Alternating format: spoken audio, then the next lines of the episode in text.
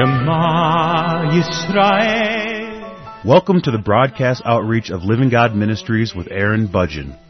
Aaron discovered Jesus is his Messiah while preparing to be a rabbi. He now teaches for several organizations and is the teaching pastor for Living God Ministries. Strongly distinguishing between the Old and New Covenants, Aaron presents the Scriptures from a Judaic and historical frame of reference. Join Aaron now as he reveals the reality foreshadowed and the new life we can now experience because of what the Lord Jesus accomplished for us.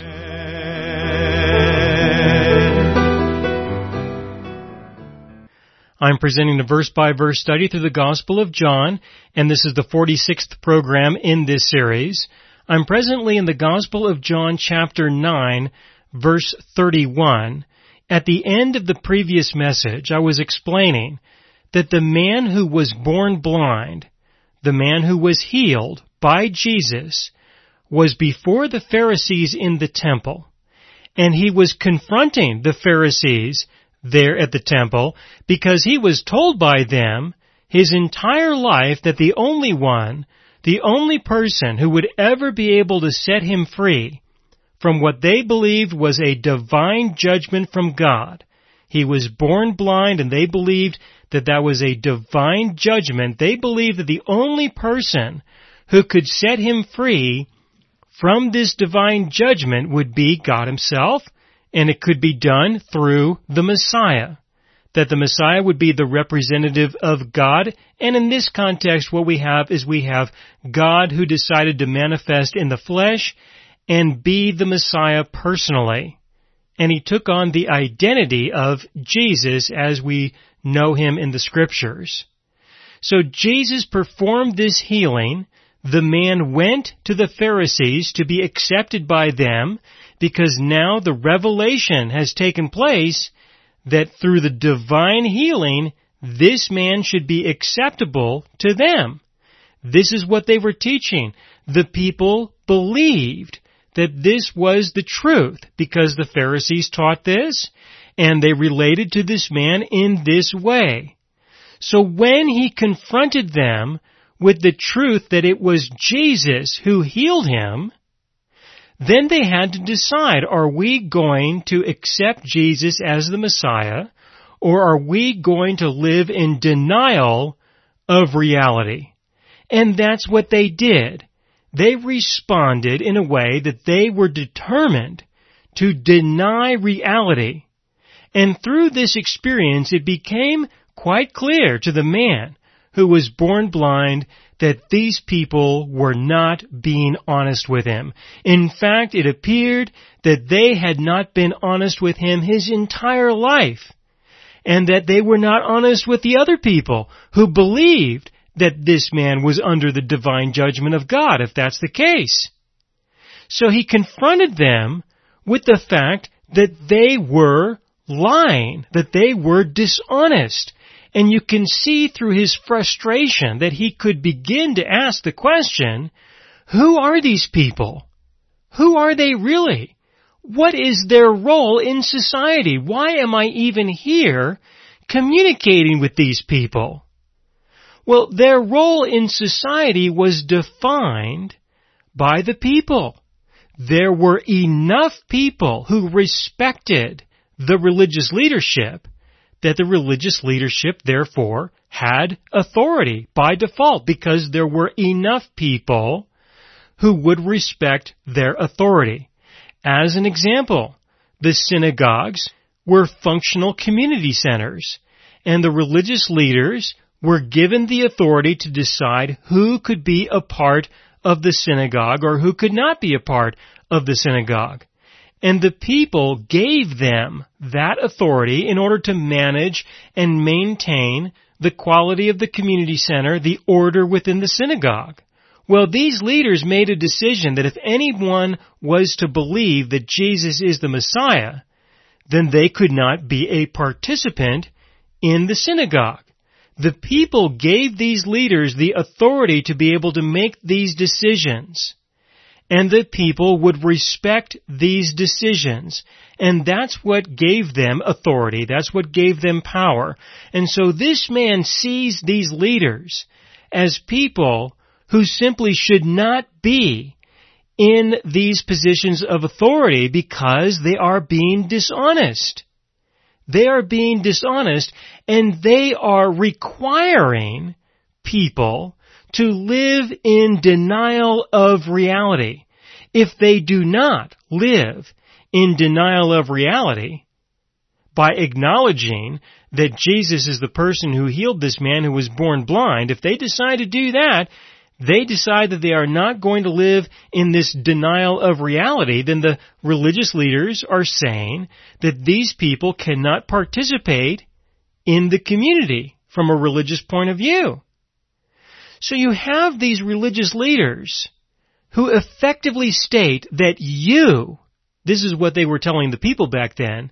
They were telling the people that you must believe what we say, even though it is evident, it is clear that what we say is not true, especially considering all the contradictions that we are expressing concerning this subject. It is obvious that we are demanding that you believe a lie, that you subscribe to a lie, or if you don't believe it, you keep it to yourself.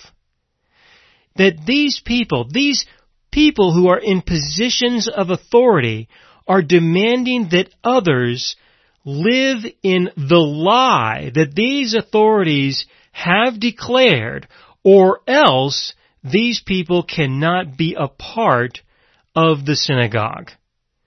That's who these people are. Now that is clearly an absolute abuse of their authority. If it was simply a matter of uncertainty, that the religious leaders were uncertain with regards to what the truth was, then they did not have to take a position. They could simply state that we are uncertain and we are looking for more information and we are waiting before we make a judgment. But in this case, there is enough information. They have been confronted with their own doctrines and they are denying their own doctrines. This is not a matter of not having enough information. They see clearly. They see exactly what has happened. They see clearly who Jesus is, and they are making a decision that they are going to reject him. And if anyone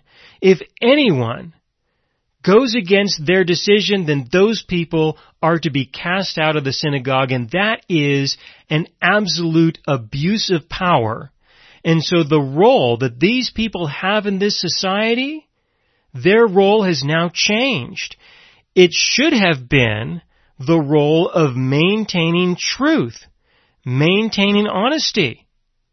But in this context, the man who was healed, who was born blind, who can now see, in this context, he has exposed the reality that the religious leaders there in the temple are abusers of their power, and they should be removed from the synagogue.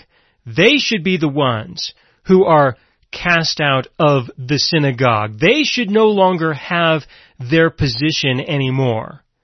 Now, earlier, Jesus was there in the temple, and they chased Jesus out of the temple. Jesus went and healed this man who was born blind, and this man went to the temple, and he is effectively declaring to them that they are the ones who should be chased out of the temple. That is the fulfillment of what Jesus initiated when he went to the temple on the day after the last day of the Feast of Tabernacles. And so in verse 31, the man did explain that these people simply do not qualify as being religious leaders, and I explained this at the end of the previous program. In verse 31, he said, "Now we know that God does not hear sinners," and of course they are now sinners. They have borne false witness. "But if anyone is a worshiper of God," well, they obviously are not legitimate worshipers of God because they are not acknowledging the truth. "And does his will," well, they obviously are not doing his will. They are abusing the authority that the people have given them as overseers over the people from a religious leadership point of view. They are clearly not doing the will of God. But what about the man who was healed? Because he was healed, he is no longer considered to be a sinner. When he was born blind, the religious leaders asserted that he was born blind because of his sin. It was either his or his parents', and I am taking the position that it was most likely his sin that they would have referred to. And so through this divine healing, God has publicly declared that this man is no longer considered to be a sinner like he supposedly once was. So if he was before, which we would have another discussion with regards to whether or not this was legitimate, I don't think so at all. And so even if he was considered to be a sinner before, because of the divine healing according to the beliefs of the Pharisees, he would be recognized as a person who is not a sinner, and he is present. He is there, and he is speaking, and he is testifying of the truth when they are not. And he goes on in verse 31, but if anyone is a worshiper of God, is he a worshiper of God? Well, if he wasn't before, he clearly is now, considering the miracle that has taken place and his appreciation for that and his unwillingness to deny reality. He is unwilling to deny Jesus and the divine healing. If he did deny Jesus, then it would be clear that he would not be a worshiper of the God who set him free from the divine judgment or the God who healed him of his blindness. He goes on and says, and does his will. So the man is proclaiming the truth. In this context, he is doing the will of God. He hears him in the sense that God hears him. And obviously, God has heard this man because God has healed him. Whereas God clearly does not hear these religious leaders, these bunch of liars. And so this is an opportunity for a lot of emotional frustration.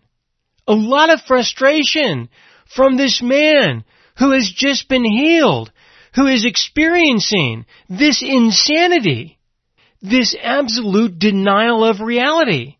And so in verse 32, the man who was healed picks up the pace a little bit.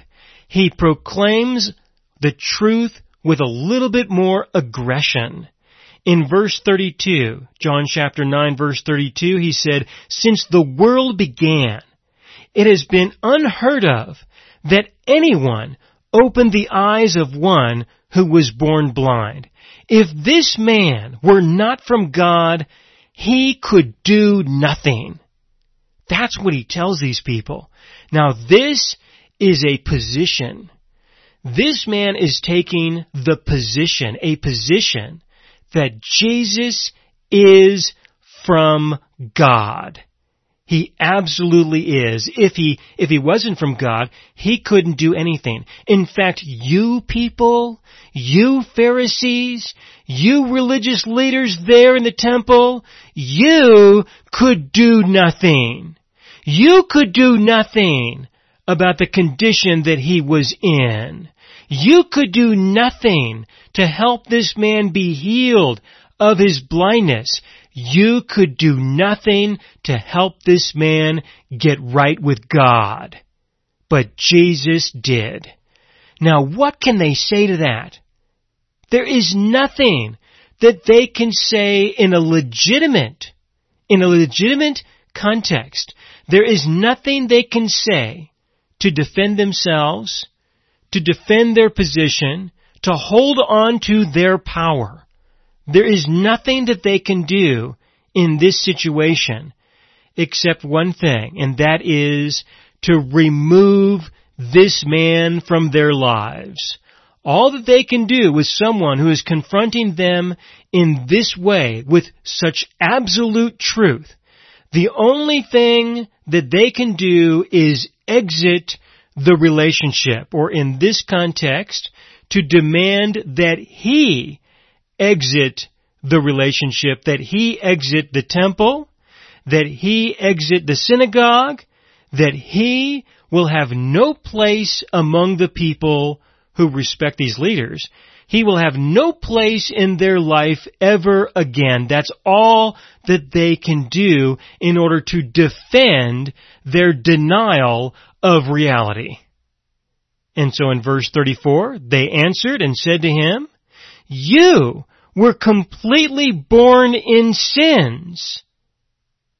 They are trying to assert the belief that he was completely born in sins, as is evident because he was born blind. "And are you teaching us?" And they cast him out. That's what they did, because he was saying the truth and they were unwilling to hear the truth. Now, this scenario is reasonable. When you have two people who totally disagree, who cannot agree on what is true, then there will have to be a separation. There will have to be a separation such that there is no relationship between the people, at least in the context of truth. And when it comes to the synagogue, when it comes to the temple, when it comes to the churches of today, the same thing happens. It's not unusual at all. And it is good that people can have the freedom to believe whatever they want to believe, and it is good that they can decide who they will have a relationship with and who they won't have a relationship with. When you consider the community centers or the synagogues or the churches of today, they will be organized on the basis of certain truths, certain beliefs. Whether they are true or not, they will be beliefs that the people there believe are true. If the people who are in leadership positions, who are in positions of authority in any kind of congregation, if those people are not sincere and devoted to the beliefs of the congregation, of the community, then they should not be in those positions. Now, in this example, you have leaders who have been confronted with their own beliefs, and they have denied their own beliefs, their own teachings. On that basis, they should not be in these positions anymore. If they were true to their own beliefs, if that is the nature of that community, then of course they should be permitted to remain. And if there are people who do not believe in what the community believes, then they need to be there with that understanding that they are not really a part of the community in the same way that everyone else is. And everyone should be respectful of one another. And if the person who believes different things wants to be a part of a community that believes those things, then that person needs to leave that congregation of people and go find a group of people who believe the same things that they believe. They should do that and not disrespect the congregation who does not share in those beliefs of this individual. And I think this is important to recognize. It's important to be respectful of other people, of other churches, of other congregations who believe in things that are different from what you believe. There should be a reasonable measure of respect between people when it comes to having relationships with one another. But this doesn't have to be accomplished through the denial of reality. You don't have to be dishonest in order to accomplish this. People should be honest. They should be open and express their beliefs within reason and within a set of boundaries that the community is willing to have. But there are times when there are religious leaders who contradict themselves. They contradict themselves. They say one thing is true, and then they say something else is true that's the exact opposite of what they said previously was true. And when you have religious leaders who proclaim these contradictory beliefs, and they expect their congregations to believe these contradictory beliefs, these beliefs that simply do not fit together, when they expect people to therefore live in a denial of reality, then these people should be reasonably challenged. They should be challenged. And if they cannot come up with a reasonable answer to that kind of a question, then they should acknowledge that they need a little bit more study, that they need a little bit more research, that they need to work on this a little bit more. And if the people are okay with this person continuing in their position of authority, even in the midst of this uncertainty, then they should, of course, be allowed to do so. But this should all be done openly and honestly, regardless of what people believe. If there is the presence of contradictions, then there is the opportunity for conflict. And it's similar to what happened here in this example in the Gospel of John chapter 9. It's similar because there are many occasions today when things like this happens, when people go and they speak with a pastor, for example, and they speak with the pastor about the beliefs that the pastor has and about the things that the pastor is teaching, and they confront the pastor with the contradictions that the pastor is presenting, the pastor has to make a decision about how they are going to respond. And it is not unusual for the pastor to require that person to depart from the congregation because they are making a demand for truth that the pastor or perhaps the congregation do not want to accommodate. They do not want to resolve. It will create too much discomfort that the majority of the people want things to remain how they are. And so there could be an opportunity for a person to be removed from the church, asked to leave the church. Or this person might just simply be socially isolated to the extent where this person finds it difficult to have relationships with the people in the congregation, and they simply leave on their own because they eventually ask themselves the question, why am I here? And they don't have a good enough answer for why they are really there, and so they depart and go to try to find another group of people. But what you see next here in John chapter 9 is that the man departs.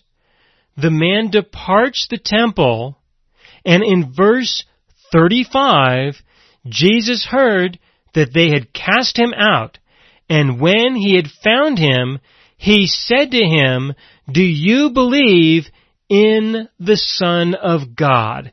And what I want you to see from this in verse 35, the first thing that I want you to see is that Jesus speaks with the man outside of the temple. He speaks with the man outside of the synagogue. He has a conversation with the man. He has a relational experience with this man. This man and Jesus engage in a relationship with one another outside of the synagogue, outside of the temple, outside of the religious institutions of Israel. It's just the man and Jesus. And this is good. And I want you to see this because I want you to be encouraged.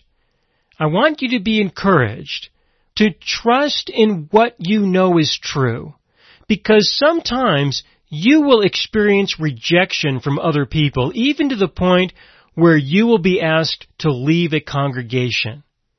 But I want you to see, and I want you to know, that Jesus will always be with you.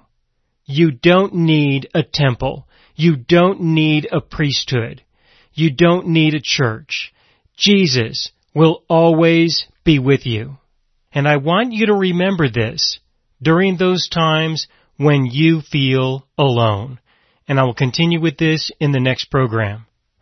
Thank you for listening. This is the 46th program in the verse-by-verse study through the Gospel of John. In this program, I was in John chapter 9, verses 31 to 34. This was the end of the conversation that took place between the man who was born blind and he was healed by Jesus, between this man and the Pharisees in the temple. In this conversation, the man who was healed exposed the Pharisees as being dishonest and that they should not be in the position of authority that they were in. Now, by default, this would suggest that they should depart from their position, but instead they cast him out of the temple, and by default they cast him out of the synagogue because they identified him as a man who believed in Jesus. And I will continue with this in the next program.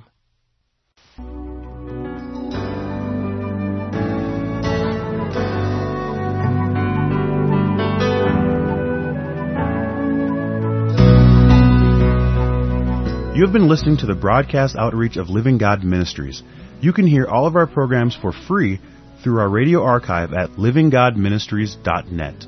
That is, LivingGodMinistries.net. Do help us develop new radio programs and continue broadcasting on this and other radio stations. Send your contributions to Living God Ministries, P.O. Box 38353, Colorado Springs, Colorado 80937, or use the donation link on our website, LivingGodMinistries.net. That is, LivingGodMinistries.net.